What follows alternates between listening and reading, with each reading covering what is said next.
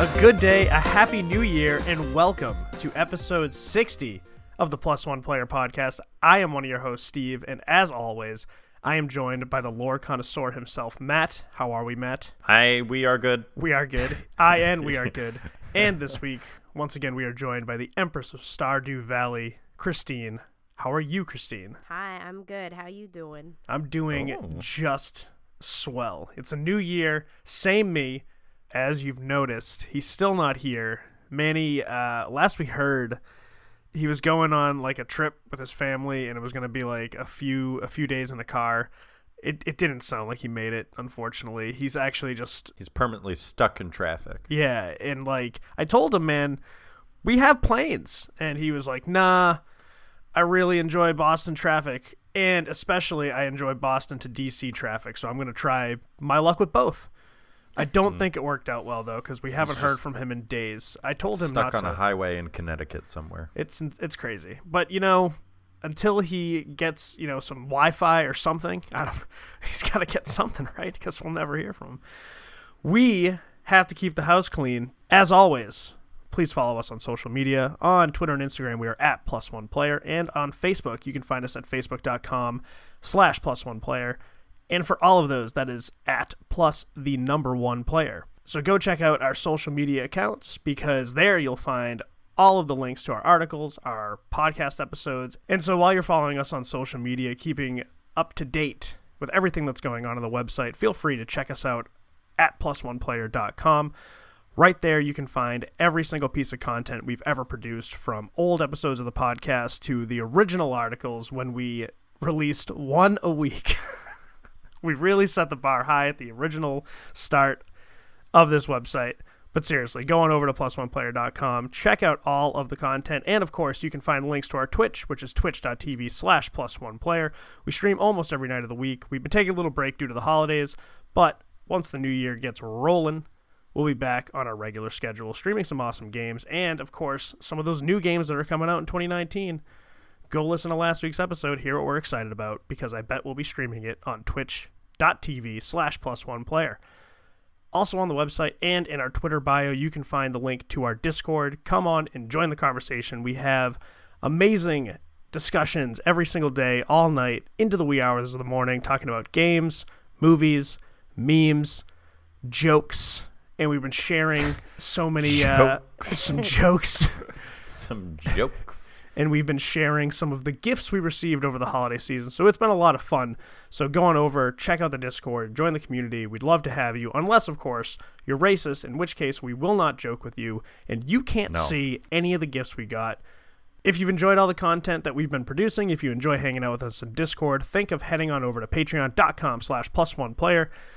If you're feeling generous in the holiday season, feel free to throw us a buck or two, because every single dollar you give us goes right back into the show to help it be the absolute best show it could ever be. We have a great group of Patreon supporters. We shouted them all out last week, and we actually have a brand new sponsor to the show. I can't wait to read that. And of course, we can't finish housekeeping without mentioning the biggest Patreon supporter we have, and that is Nerdious Brands, the sponsor of the show. So if you don't know, Nerdious Brands is a fantastic website that features products from vendors and designers from around the world, no matter the nerdy fandom. So if you'd like some rad nerdy gear, head on over to nerdiusbrands.com. That's Nerdious, Nerdious, brands.com. And like I mentioned, we do have a new sponsor to the show, and that, of course, is our old buddy Tim. Tim's a great guy. That's the sponsor. He's just Tim. So thank you, Tim. We really appreciate it. If you want to create an ad read for us, you can go ahead and do that. But right now, Tim's just a great guy who decided to be a sponsor of the show. So thank you, Tim. We really appreciate the support. But yeah, if you want an ad read. It is his birthday. Happy birthday. Happy birthday, sponsor Tim. Your birthday will have come and gone. But just know that in the present moment of your birthday, we wish you the happiest of birthdays. Congratulations on making it 30 years. Wow. 30 years of Tim. 30 years of Tim. Amazing. That's actually going to be probably what he's going to make us do for an ad read. It's just 30 years of Tim. So with that, the house is now clean. We have so many good things to talk about this week, as we always do.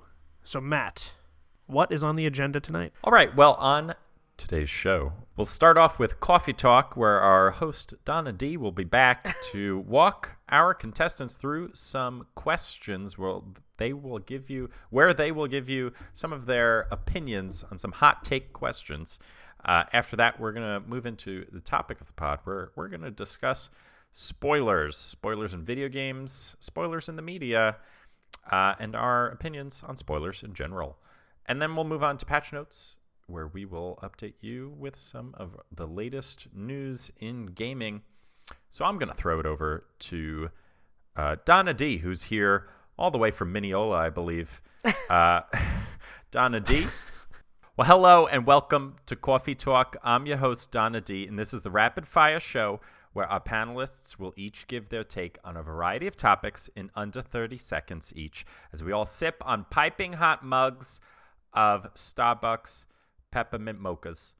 All right, let's get started, because I got to catch the LIRR soon. We're going in from Mineola to catch a play, and then we're going to meet some friends at the largest Applebee's on Earth. All right. All righty, 30 seconds on the clock. Steven. Yes. First topic is a Smash Brothers question. Mm. Kirby or Jigglypuff? Discuss. Ooh, that is a really good one. I'm going to go with Kirby, and mostly because I haven't really used Jigglypuff too much, but from the time I've used Kirby, I've had a lot of fun. Great recovery with the floating, just tapping the jump button, floats up, and then you can drop the rock down, you can hit him with the hammer. Got a pretty good arsenal of moves, And I've never been a huge fan of Jigglypuff. I could do without the singing. I think it's a cheap tactic, if we're being honest, so I think Kirby is going to be my number one in that choice. Time. Ooh, wow. That was good, folks. All right. Christine, same question. Smash, Kirby or Jigglypuff? Discuss. Kirby is my main, so Kirby all the way.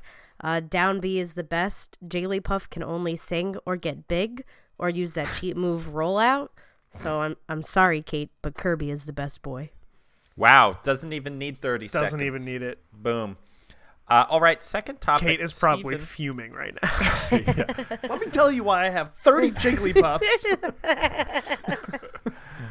Second topic, Steven. Animal companions in video games, horse or dog? Discuss. That is one of the toughest things.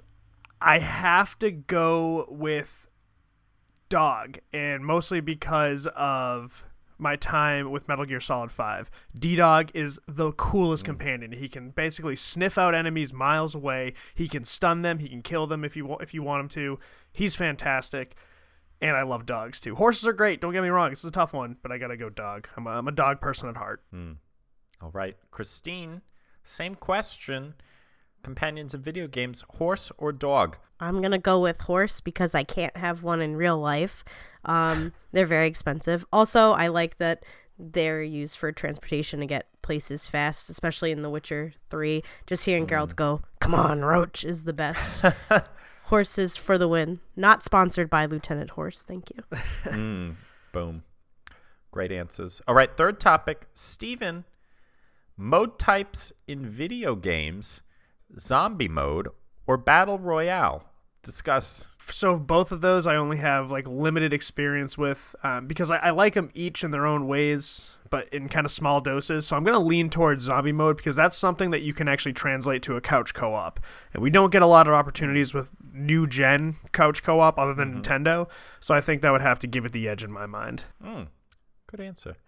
Christine, mode types in video games, zombie mode or battle royale? Discuss. I'm going to have to go zombie mode because I don't really like the battle royale genre, and I played zombie mode in Halo a lot, and it was a lot of fun.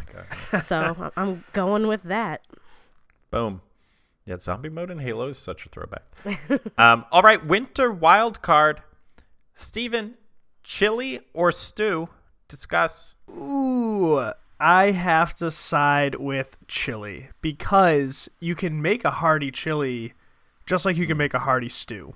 You can use, prime rib roast if you wanted to and throw that in chunks instead of ground beef. And it's just as hearty as a stew would be, but it has the spice of a chili. And that's really what puts it over the edge for me.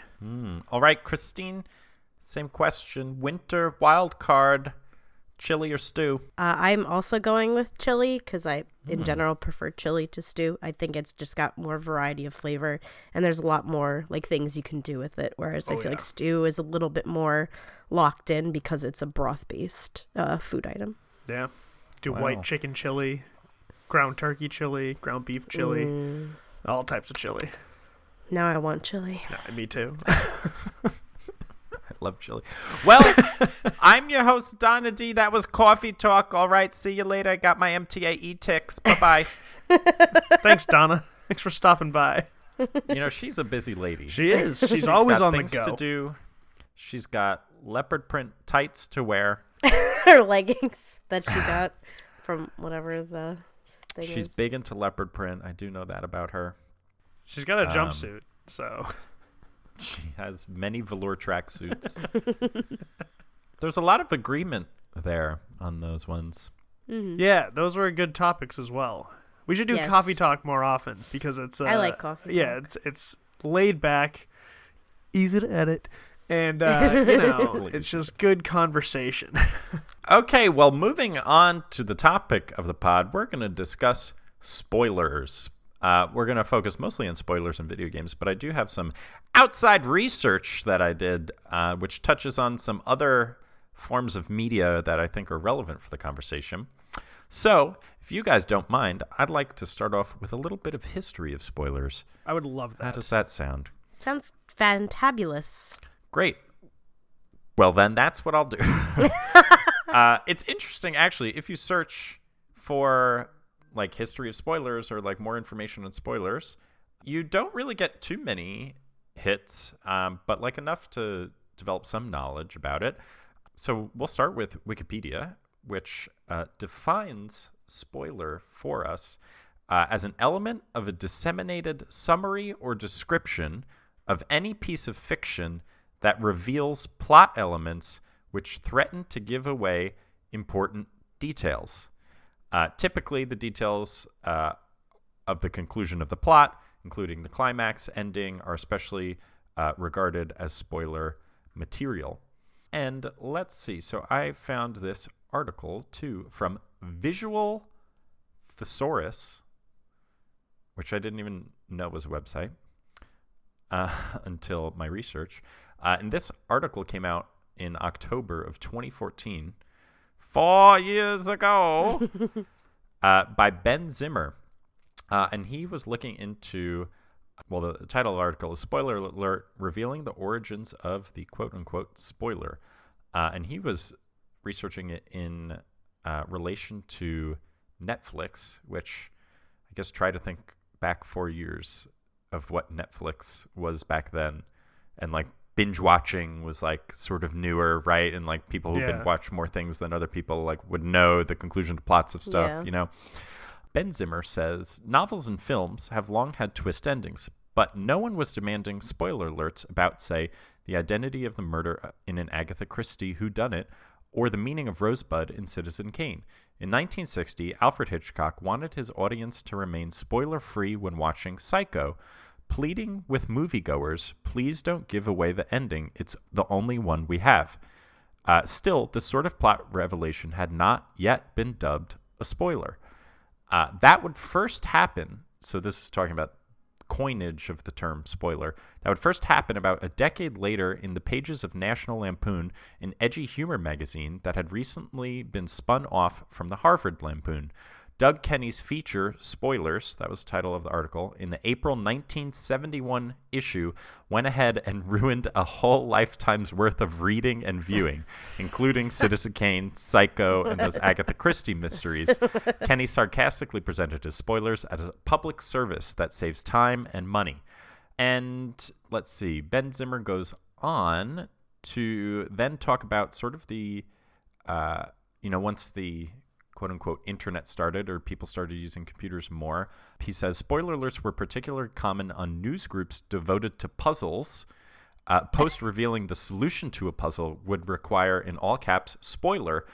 Netiquette, like the etiquette of the internet, also dictated the use of spoiler space, which was a screen full of blank lines after the spoiler warning or some other method method of concealing or encrypting the answer, such as ROT13, which was shifting letters of the spoiler 13 places in the alphabet. So, yeah, I don't know. I think a lot of people today hear, like, spoilers and they think, oh, yeah, like, internet, video games, like, movies, Harry Potter, like, you know, modern-day books and stuff like that. I'd say maybe folks don't really think back to the origins of where it comes from. So it's interesting that Alfred Hitchcock was like, nobody talk about the ending to Psycho in the 60s, and then 10 years later. Yeah, and then in the 70s, this guy sort of coins it and ruins a bunch of things for people in that article. And then it moves on to, you know, the early days of the internet and using computers and, like, you know, leaving one entire page blank for a spoiler warning. For a puzzle. Yeah, and for a puzzle, too. Don't tell me the solution to my Sudoku. Yeah, exactly. So, yeah, I don't know. It's a little interesting. And I think I remember, maybe you know this one more than I do, Christine, but like Harry Potter or Steve, weren't there like lots of things that people were trying to spoil for people? Oh, all the time. That? I feel like it was with that. It was with just about every single, you know, phenomenon release. Because one of the radio shows I listened to, I think they went around when the Harry Potter movie was coming out, and they just, like, as a bit, they went around and just started spoiling it to people waiting in line. And the reactions were pretty vicious. Yeah. Or I think Simpsons did, like, a bit with that with Star Wars where Homer and Marge are leaving the theater. And he's like, I can't believe, like, I forget if it was, like, talking about Darth Vader being Luke's dad or that Anakin Skywalker, I don't forget, but and how everyone was pissed off that he just, like, spoiled it. And I think the Harry Potter thing was Snape killing Dumbledore. I think that was, like, the big, like, book six. Oh, yeah. That was, like, the really big thing that, like, this huge character died by another main character. I think that was, because I remember that being, like, a huge thing. Way to spoil that, Christine. Jeez. It's past the expiration date. I'm sorry. So, yeah, but no, that's perfect, because that's one of the things that we're eventually going to talk about is, like, what is kind of that date? Like, when are these happenings that go on in media, when are they kind of, like, free reign for people to openly discuss without the worry of spoiling it for someone? And I feel like there's even different, there's, like, trolling, right? Which is where people are just going out to spoil things for people. Like, that's their purpose. And that, I think we all can agree, is, like, mean and should not be done. Yeah. Annoying, like, people should just not do that. Yeah, if you have, especially if you have, like, a big following on social media and you use that to blatantly spoil something, then and I'm not speaking for any, like, specific thing, but I'm just saying in general, like, if that's your take on something, and this is kind of stemming, like, the whole reason we even brought this up, this conversation on the as a topic for the podcast, was the Smash Brothers spoilers that happened, and then the Kingdom Hearts leak that was going on, and kind of, you know, what makes someone do that? What do they get from releasing that information? Because all it really does is just possibly ruin the experience for people who are looking to get the full immersion, and they're actually looking to see the story from start to finish. You're not going to ruin it for folks who are willingly clicking on that and, like, yes, I want to know what that spoiler is, because they're just impatient and they want to know what happens way before it happens. So that way maybe they can go and spoil it for someone else. But, like, you don't get any benefit from it. Like, you're not getting compensation for spoiling some game, you know, a month in advance or something like that. I just don't get how it really even happens. I understood it with, like, Game of Thrones, if we can talk about that at some point. With those ones, so I actually maybe just stayed very far away from the Smash one and the Kingdom Hearts one. I don't really follow Kingdom Hearts at all, so. But were those ones, like, data mined? I believe Kingdom Hearts was. Yeah. I stayed away from them, so, because I didn't want to know. Yeah. So I don't know about Kingdom Hearts. So for Smash, I'm looking at an article. It says pirates ripped and uploaded files from an early copy over the weekend. So that, because I was going to mention data mining is, like, one of the spoilers that I hated this year.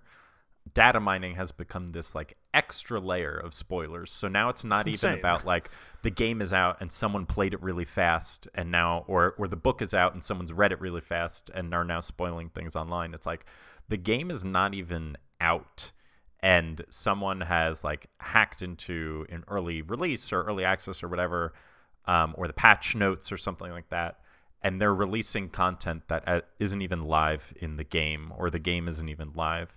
Mm-hmm. And like that for me is so annoying. Yeah, that's like the ultimate pinnacle of annoyance.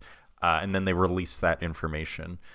And the one I wanted to mention was, and this has been live in the game, but spoiler alert, Destiny 2, blah, blah, blah.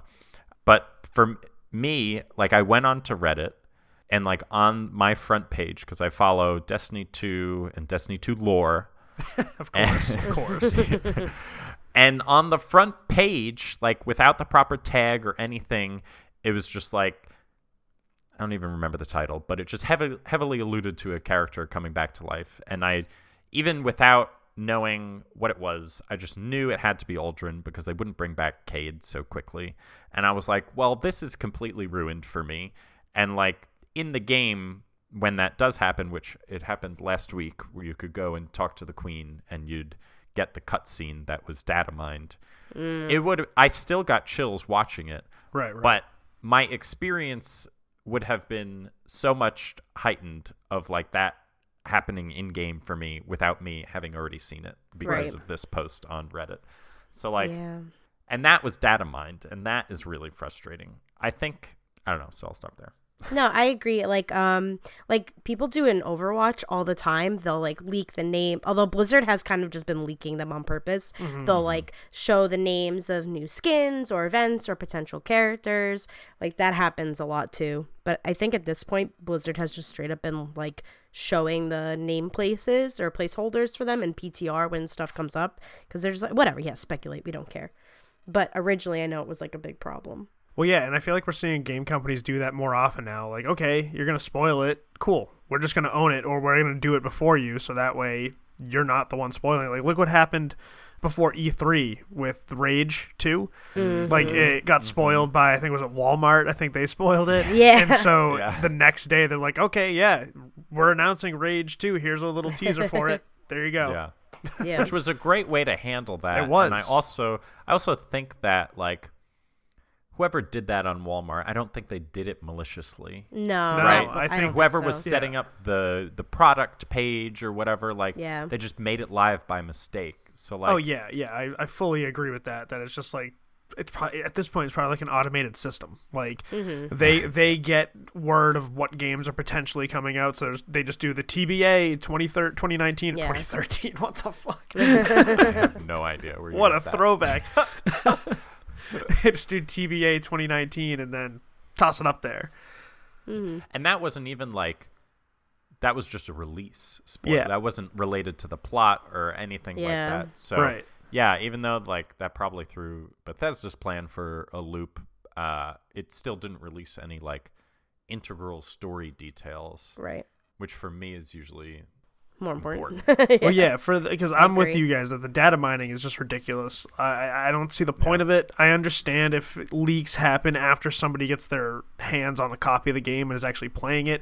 I understand if some jackass like breaks an NDA and releases gameplay footage and then it makes its circulation on the internet. So the good thing is a lot of social media gives you the opportunity to block a lot of those things and mute those things, so that way you don't have to, if like you don't want to get Red Dead Redemption 2 spoilers, you mute Red Dead Redemption 2 and you don't see anything.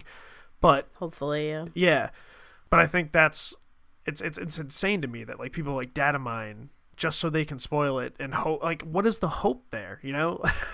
Because like I talk like this because as we've done this podcast for a year plus now, I've inadvertently like spoiled games because I just a lot of times if they're older games I just don't think of it as a spoiler. I just think of this as something that, you know, I've played and talked about for a while, so it slips my mind. So if I've, and I know I have spoiled games, so when I do spoil things, it's not, I'm not doing it maliciously. It's just genuinely not on the top of my head that I'm like, oh, this could potentially be a spoiler, which is what happened with the crossover episode, because it was brought to my attention that I'd spoiled something within God of War.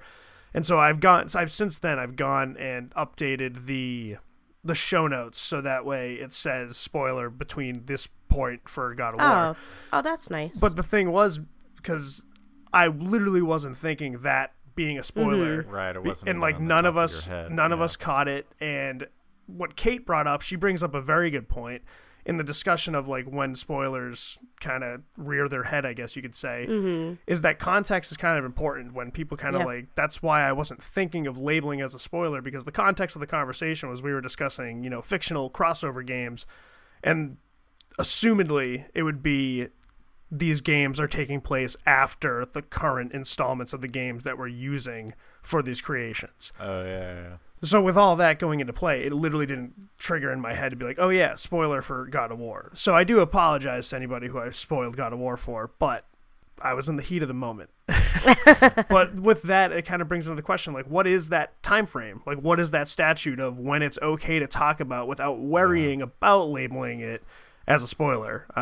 Because I know that game has been out for 8 months, and I usually look at it as like a year. That's kind of my subjective time frame. Be like, if the game's been out a year or more, I think it's kind of open to be able to be discussed. But with God of War, I could see it as being an exception because it was literally like the most talked about game this year. So I don't know. I feel like this is where a lot of subjection comes into play with this conversation, just because like we may think, oh yeah, a year's good, but now someone would be like, oh, I am so backed up in my backlog, I'm not going to get to that game for maybe 2 years. So I don't know. At some point, so there's like a responsibility shift at some point. Like the game comes out and the responsibility is on the, you know, community, the news organization or the entity reporting on it to say, spoiler alert, da da da da da. So like, when the game comes out and they do their big review, like I know Kotaku always will put in like spoilers from this point on, or they'll do like a spoiler-free review. And we've done spoiler casts where we can talk about the entire product and not have to worry about spoiling information because it's literally labeled a spoiler cast so that we can talk about the whole thing. So the responsibility is first on the outlet, the media outlet, to label things appropriately. But at some point, and I don't know what that time frame is, it switches to the player who hasn't played the game and the responsibility falling on that person to like self-monitor and make sure that, you know, okay, I really don't want Red Dead Redemption 2 spoiled for me. So like, I'm not going to go on the Reddit. I'm not going to read a review with spoilers in it. I'm not going to talk to my friends about it. Like, there's a shift there that happens. I don't know when that happens, but like the responsibility definitely shifts at some point. I just don't know when. So for me, I just started playing Hollow Knight, which is like, oh my god, oh my god, it's incredible. Like, it's what fun. A good indie game. And yeah, it's a smaller game, but like since I've started it, I've been like, oh my god, I really love this game. So I'm not going to look up anything related to Hollow Knight until I finish that game and understand the whole story there. So like, and that came out a while ago. So like, the responsibility is on me firmly to not have that game spoiled. But like, if that game just came out and I was just playing it, and I wanted to read a review of it, and there's just like spoilers all over the place without a warning, like that is the outlet's fault, not mine. Right. I agree. Yeah, and I'd say... Oh, good. Great. That's the end of the show. I definitely agree there, because I think we do a very good job of trying to catch ourselves. Speaking for myself, it's very difficult sometimes because a lot of games I reference are like older games that I played. Yeah. And I'd never think to label that as a spoiler especially if it's like a 3-year-old game or even higher than that. Yeah. Then I really don't think of it.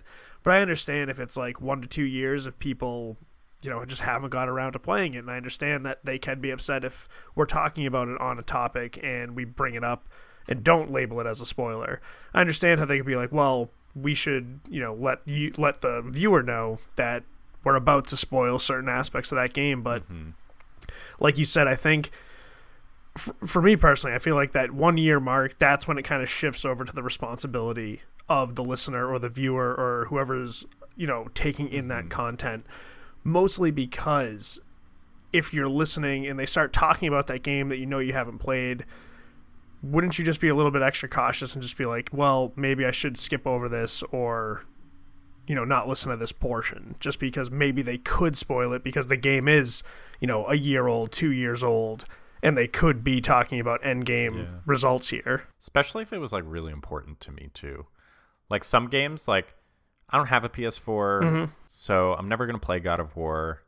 And, like, I don't mind that it's spoiled for me because I really love it as a piece of work. So, like, definitely going to read through the story at some point. And, like, my dad, we got him a PS4 and I bought him God of War for Christmas. And so he started playing it and, like, I know some information and I was like, hey, Tat, my sister, like, do you want to know this information? So, like, we talked a little bit about it. And then we were, like, watching the game and she was like, this is so much more interesting knowing the information that you told me. And I was like, it is. Like, if I didn't know that information, like, some of these things that are going on in the game were, like, much cooler to see unravel and happen knowing that information. Yeah, that's why that game has great replay value, because if you kind of learn it for yourself and then you go back and play, then you see all those things, you're like, wow, it's a much different story now. You're like, wow. Yeah. I have one research study I want to mention too, but has anything been spoiled for you guys recently in a video game that you were like, God damn it? Recently? Or not recently, just ever. Probably, because I'm slow at playing games. So when I heard there was Kingdom Hearts 3 spoilers, I was like, I've been waiting like 15 years to play this fucking game. There's no way I'm letting it get ruined at this point. So, and not that I'm like super active on Twitter anyway, but I was like, I cannot log on for a few days because I'm not letting that happen. Not that I can think of. Not recently anyway. Yeah, the Aldrin Sob thing was ruined for me. I know. That I was annoyed about. And you know what's something interesting, too, to point out is, like, I'm just referencing, like, going back to the Smash discussion, it's you're also kind of undermining all the hard work that these people put into these games. Like, Sakurai spoke a little bit about, like, how he doesn't like leaks. For example, he said, I really wanted to avoid having the work of several years get smashed by someone who wanted his little moment to brag. It was a top secret project that many at Nintendo didn't even know about. So, you know, that's, I think, another important topic. It's like not only when you like give early release spoilers or very quickly after, I think you're also kind of undermining the developers and the creators' work as well.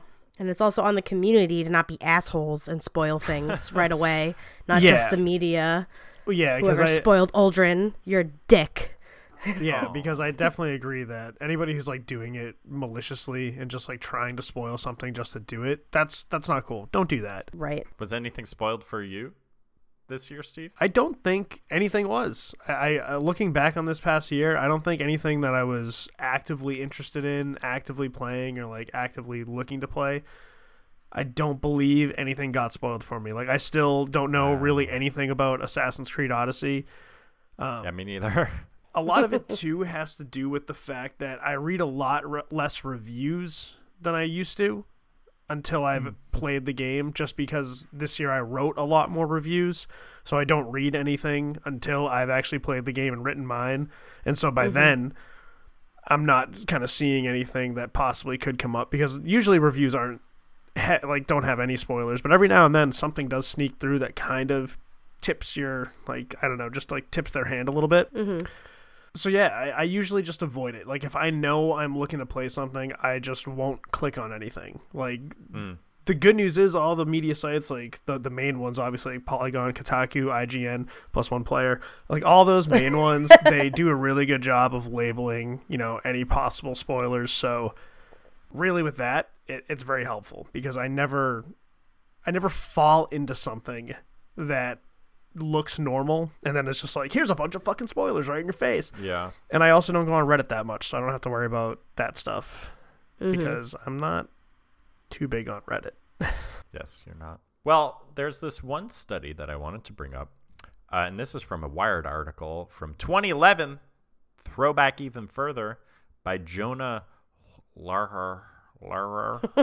So he is writing about an experiment conducted at UC San Diego, in which, quote, several dozen undergraduates were given 12 different short stories. The stories came in 3 different flavors, blah, blah, blah. Some subjects read the story as is, without a spoiler. Some read the story with a spoiler, carefully embedded in the actual text. And some read the story with a spoiler disclaimer in the preface. So basically, some people knew the big twist in the story, and some people did not. So some people it was spoiled for them, some people it was not spoiled for them. And then these professors at UC San Diego compile all the data and also ask folks to then rate how much they enjoyed the story. And so they did this 1, 2, 3, 4, 5, 6, 7, 8, 9, 10. They did this for 12 stories. And in almost every single story, this is also a quote, regardless of genre, the story was more pleasurable when prefaced with a spoiler. What? Yes. That's wild. Like they said what the spoiler was? Yes. So that's in crazy.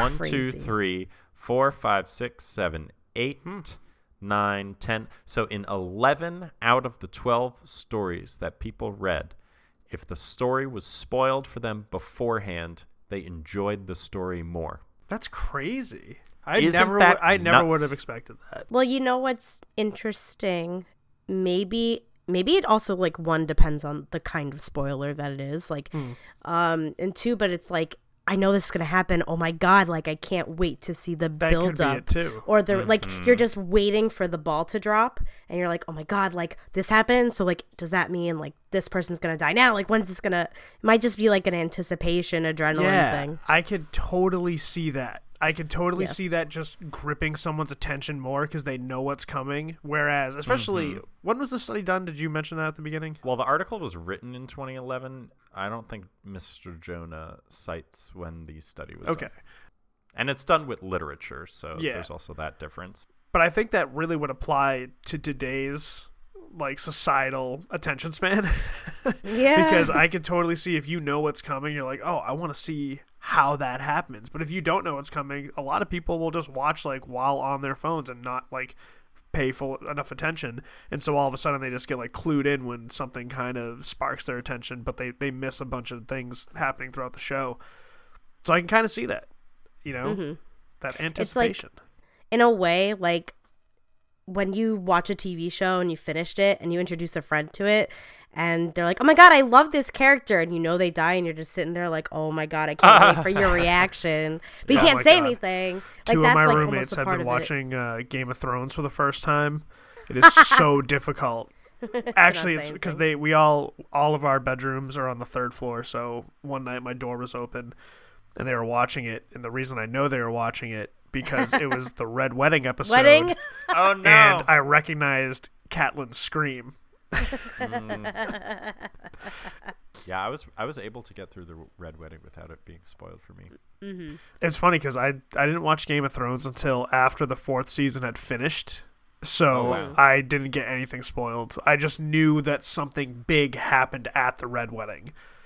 Okay. Someone was just like, so I didn't know what exactly happened.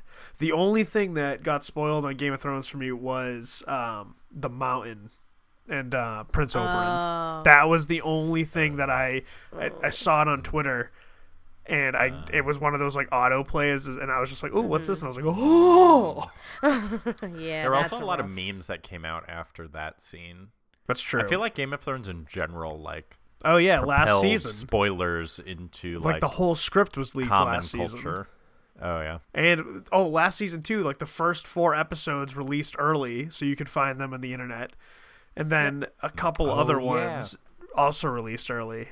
I definitely watched them early. Like I had no qualms with doing that. Like they were available. I'm not gonna wait a week if I don't have to. It was great. I still watched it that Sunday, but like, come on, it was fucking fantastic. As long as you're not going around be like, so this is what happened. Oh no, I didn't tell anybody. That's kept that shit to myself. I think like the worst is when you're like, you mentioned this happened to you on Reddit. Like, I forget what it was. It was for a manga that I read that I got spoiled for something really big because a blog I follow. Fruits Basket? No, not Fruits Basket. But they didn't tag anything. Like, they didn't tag the name of the manga. They didn't tag spoilers. They just said it. And I was so pissed because I don't really buy the books anymore. Like, but this is the one of the few series I do. And I was like, you just spoiled something so big. Are you fucking kidding me? Like, enough to where I was like, I don't know if I want to read this anymore. Like, it was a huge one. I was so mad. That's frustrating. Yeah, at least tag it with something so I could unfollow it. Come on. Yeah. I know. I think this has been a pretty good discussion of just like, I feel like, because this is really just like an open forum of what our thoughts are on spoilers. Like, we don't have the answers really. Like, and they're going to be out there. Research. I know. I appreciate the history lesson because I didn't know a lot of that stuff, like where it all originated. True. But that's why you're the lore connoisseur. You dug deep and figured out the lore of spoilers. That's amazing.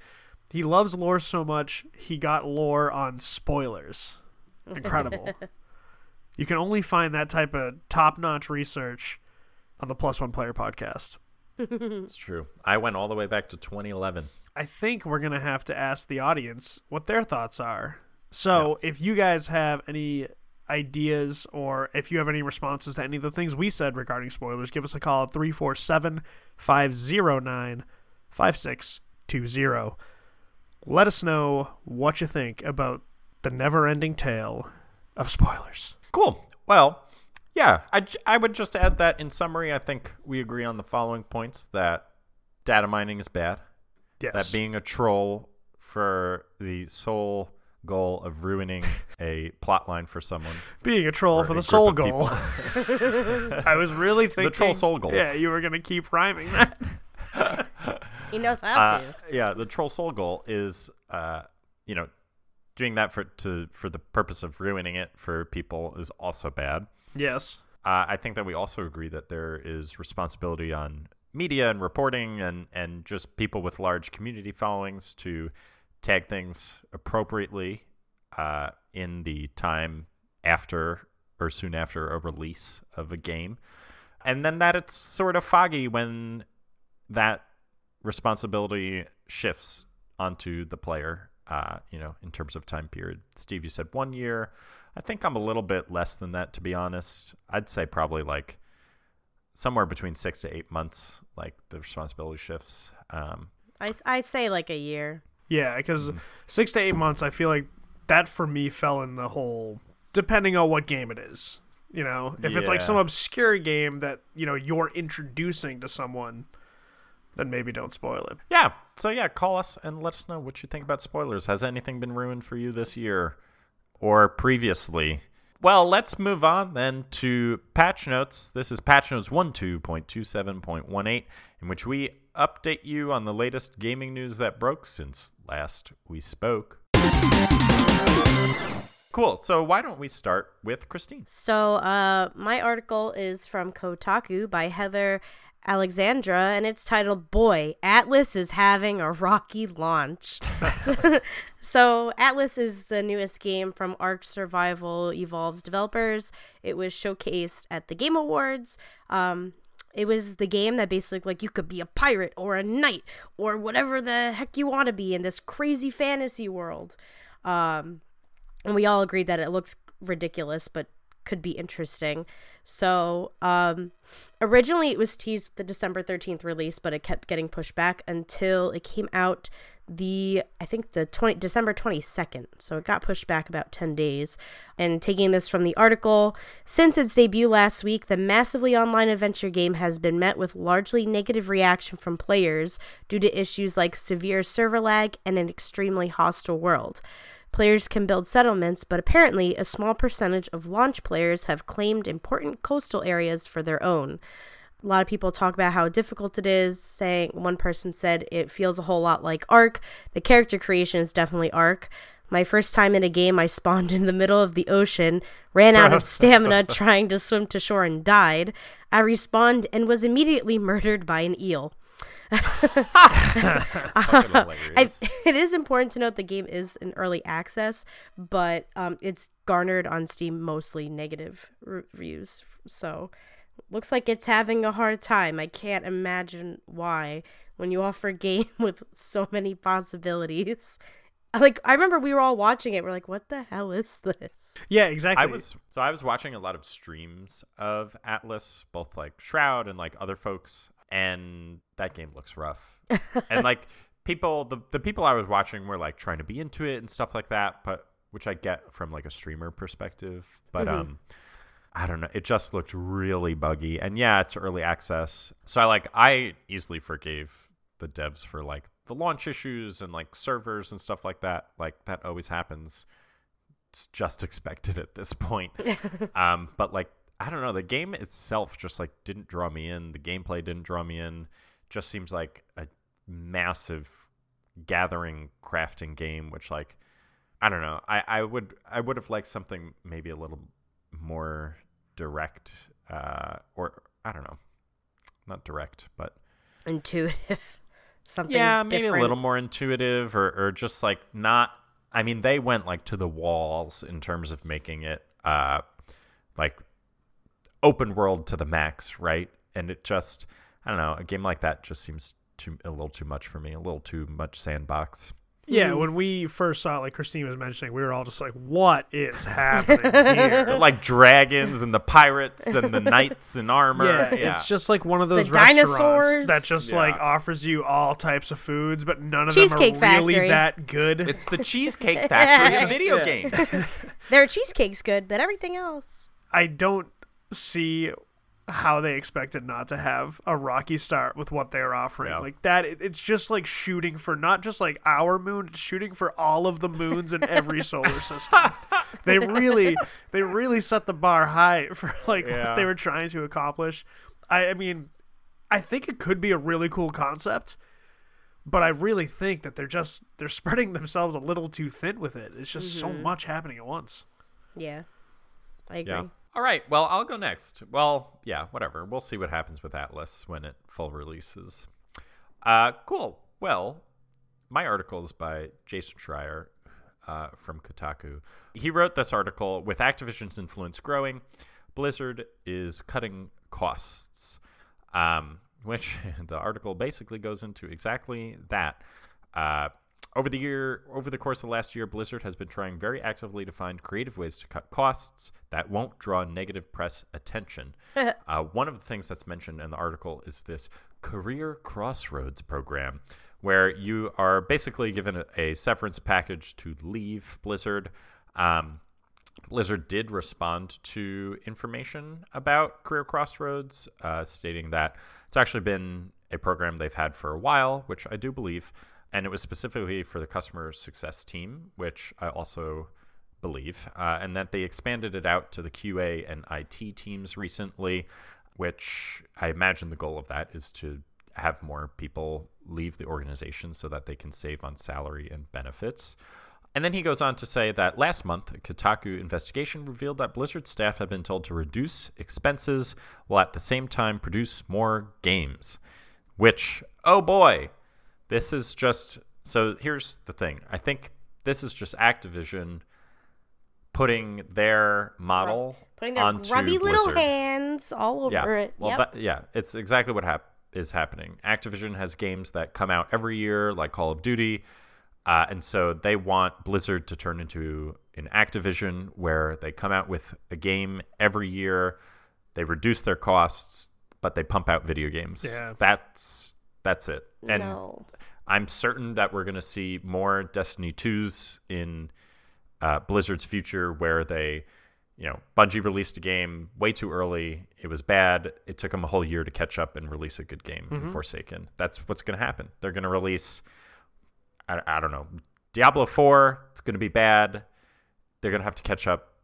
And then a year later of like updates and DLC and things, the game will be good. And then they'll release the next Warcraft and it'll be bad when it comes out and they'll have to update. Yeah.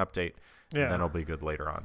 Or they'll just die off like poor Mass Effect, See, I think Blizzard, the genres. Yeah. I think Blizzard has, what they have going for them is like their namesake. And I think that'll carry them for a little bit. So sure. I wouldn't see them like dropping off anytime soon. But like you said, with like, because one of the criticisms of Destiny 2 when it came out is it basically felt like a carbon copy of 1. It was the same enemies, it was the same classes, it was the same weapon types, The worlds look similar. The villain was the original villain, Dominus Gaul. Pretty forgettable. Not that great. Very forgettable. And so, like you said, it took them a year to catch up because they were like, shit, all right, well, at least now we have the base ready. Like, we have this solid foundation of a game because, you know, servers, their servers are always pretty solid. And like we've talked about, the mechanics are always good. But then they finally figured out, okay, now we can actually start to add to it. But that's not how you should do it. Like, you should take the time to make the game you want to make, that the players want to play, and then release it whenever you release it. And it sucks that you get a company like Activision who's probably doing that. They're probably trying to force them to do what Activision currently does, like you mentioned, year after year, game after game. But it's like too much after a while. Yeah, it's just that, like, I get that model of, like, releasing a game every year. Like, sure. But I feel like it works for certain games and not for others. I agree. It's a model that won't work with Blizzard because that's not the type of game that Blizzard releases. Mm-hmm. And so, yes, it's seen success at Activision, and the board of Activision is probably like, well, why can't you make it work at Blizzard? And so Activision is now like, okay, well, let's try and make it work at Blizzard, you know? Yeah. And it's just two incompatible philosophies on video games trying to and trying to bash them together, you know? Mm-hmm. Yeah. Didn't they get rid of, like, Hearthstone tournaments recently also? Didn't that happen? Or am I incorrect? Something happened with Hearthstone. I think you mean that they got rid of Heroes of the Storm. That's what I'm... Support. Yep. Yeah. And, like, really, as far as I know, a lot of people like that game. Like, I think this is just another example of just cutting costs for Daddy Activision, you know? Oh, Daddy Acti. I mean, Heroes of the Storm was never going to be successful, in my opinion, because you already have two really strong top-down MOBAs in the market. And they tried something different where the team levels as a whole, it just didn't work out. It was never going to work out. So, like, I actually understand that decision, but I do know people that play it and enjoy it. So, yeah, it's sad that they took those developers away from it. And then they were probably just given a severance package to save money, so... Well, I think they were probably moved on to different games. Yeah, hopefully at least. Hopefully they still have a job, you know? Like, yeah, that's true, too. All right, Steve, what is your riveting news piece this week? So nothing too big here, but it is kind of interesting to look at this. And this is also by Jason Schreier from Kotaku. So a Kotaku trifecta. So this is called PlayStation Classic gets huge price cut, which says a lot. That's the name. 1 month after the NES Classic launched, it was impossible to find. 1 month after the SNES Classic launched, it was the hottest console on the market. And 1 month after PlayStation Classic launched, it's been marked down from $100 to $60 at every store on the internet. Wow. The 40% price drop, which went widespread across stores like Amazon and Target yesterday, signals that Sony made more PlayStation Classics than it sold. There are a lot of possible explanations for this. Maybe people don't have the same nostalgia for PlayStation as they do for Nintendo, or maybe they got sick of buying classic consoles the last two Christmases. It's probably a mix of both, I'd imagine there. Mm-hmm. Or maybe, just like the maligned PlayStation Vita, it's a string of poor decisions on Sony's part that has led to the PlayStation Classic's apparent failure. Consider this. Before this price cut, the PlayStation Classic retailed for $100. In comparison, the SNES Classic went for $80, while the NES Classic cost $60. Sony has a long history of price gouging. The Vita's pricey proprietary memory cards helped ensure that the system would never take off, and this is no exception. This list of PlayStation Classic games is baffling. While there'd be no way to pick 20 games from the PS1's massive library that satisfied everybody, this particular list seemed to satisfy nobody. It's full of strange choices and missing some games that should have been musts, like Tomb Raider and Crash Bandicoot. Speaking of which, why is the PlayStation Classic limited to 20 games? Perhaps Sony felt like it had to copy the SNES Classic strategy, but almost all of the games in the SNES Classic's library were must-plays. It's hard to say the same about Mr. Driller. For $100, For $100, you get a strange mix of 20 games with no way to change them or add new ones. It's hard to imagine many people seeing that as a good deal. The PlayStation Classic is full of emulation issues. After launch, people quickly realized that the system was running the European PAL versions of some games, leading to lower frame rates and glitches. Yet another black mark on what was already a Spartan console. The system only supports original PS1 controllers, no enhanced DualShock versions, which means no joysticks, which means far less enjoyable gaming. So I pretty much agree with everything on those bullet points that Jason mentioned, because I, like I said, and everybody knows, I'm a huge Sony fanboy. I'm literally wearing the Sony sweatshirt right now. I love PlayStation. PlayStation 1 was really what sold me on video games. I mean, Metal Gear Solid 1 blew me away, Tomb Raider, Resident Evil, Crash Bandicoot, the list goes on. Console. So I was very excited when they announced the classic, and then I saw that library. And I understand why Crash Bandicoot and why Spyro are not on it, because obviously they're trying to drive people to buy the HD remixes on the newer consoles. I understand that. Mm-hmm. That's business. Cool. But, like, no Tomb Raider? Come on. And then the fact that they sold it with the original PS1 controllers, no DualShock? Come on. There was just so many baffling things that they decided to do with this, and then once you found out that the games weren't running well, the fact that they were running on the old PAL version, I was like, that's definitely not worth $100. I still don't think it's worth $60, because I have a PS3, and I can play PS1 games on my PS3.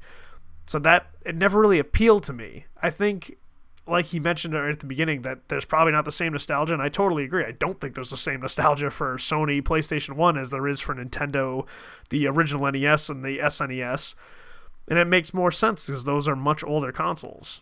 Like, there's no denying that the PlayStation 1 has an incredible library, but I agree that that lineup was just very questionable, where it's like, okay, I feel like you just missed the mark here. Cool, you got Metal Gear Solid, you got Twisted Metal, but... Oh, I love Twisted Metal. Twisted Metal was great, but unanimously almost, like, among PlayStation players, Twisted Metal 2 was, like, the more revered game. Yeah. It's just like, if you're going to get the... Why don't you get the... Just decision after decision they were making with this, you were like, okay, I don't know about this one. And because I have access to PlayStation 1 games, like, you can still go to a lot of...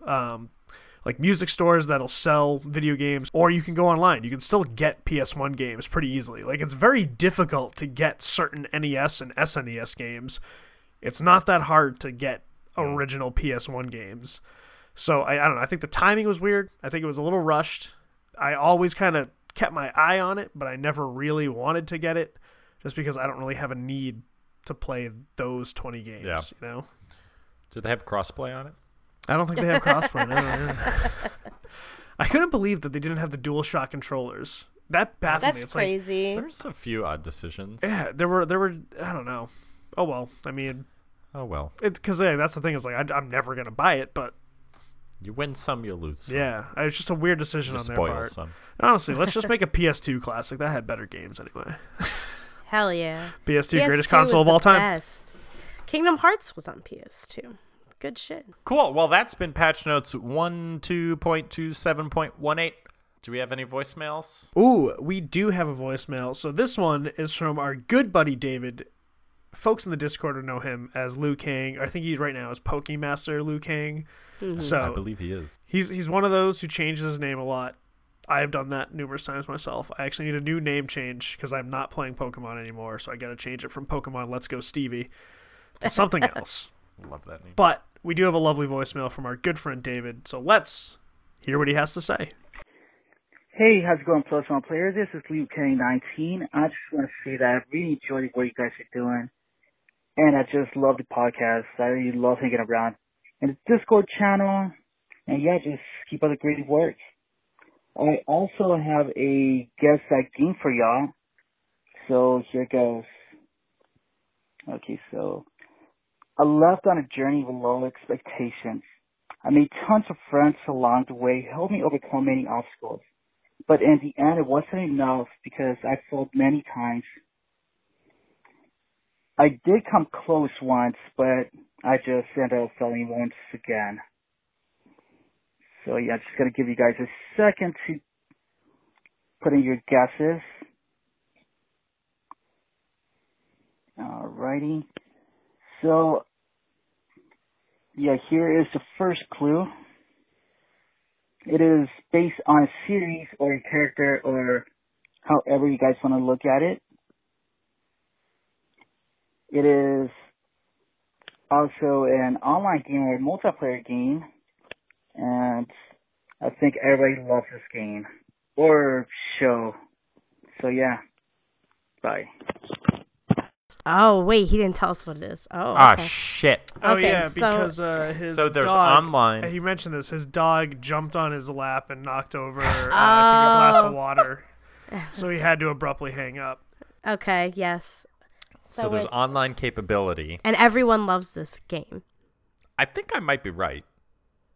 What'd you say? Because he said it was also a series game. What did you... Oh, Dark Souls. I said Dark Souls. Does that have online? Oh, yeah, it does. There's PvP. And it has. You can join up with people. And you're not really recognized for your successes, right? By, like, anyone? Because there's, like... Okay. Few people alive or whatever. I'll go with Dark Souls. Sure. I don't have any.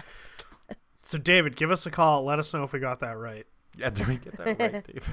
And hopefully your dog won't cover you in some type of beverage again. Well, thank you so much for giving us a call, David. And if anybody else would like to phone in, give us a call at 347-509-5620. Give us a guess that game like David did, or share your thoughts on another topic we may have discussed. So with all that, I think it's about time we start to wind down the show. If you've enjoyed this episode or any of the other episodes that you've listened to, feel free to go to whatever podcast service you listen to us on, whether it be Spotify, Google Podcast, Apple Podcast, Stitcher, iHeartRadio, TuneIn, Pocket Cast, whatever it may be. Give us a like, give us a review, and subscribe, because that goes a long way and we really appreciate it. Also, if you've enjoyed this or any other content that we produce, feel free to go on over to patreon.com/plus1player. Feel free to throw us a buck or two, because like I mentioned at the start of the show, every dollar you send us goes right back to the show to make it the best it could possibly be. We have a great group of supporters, and we'd love it if you would join that rad group. So with that, episode 60 is coming to a close. We hope you enjoyed it as much as we enjoyed making it for you. And wherever you are, wherever you're listening from, we appreciate you, and we will talk to you all very soon.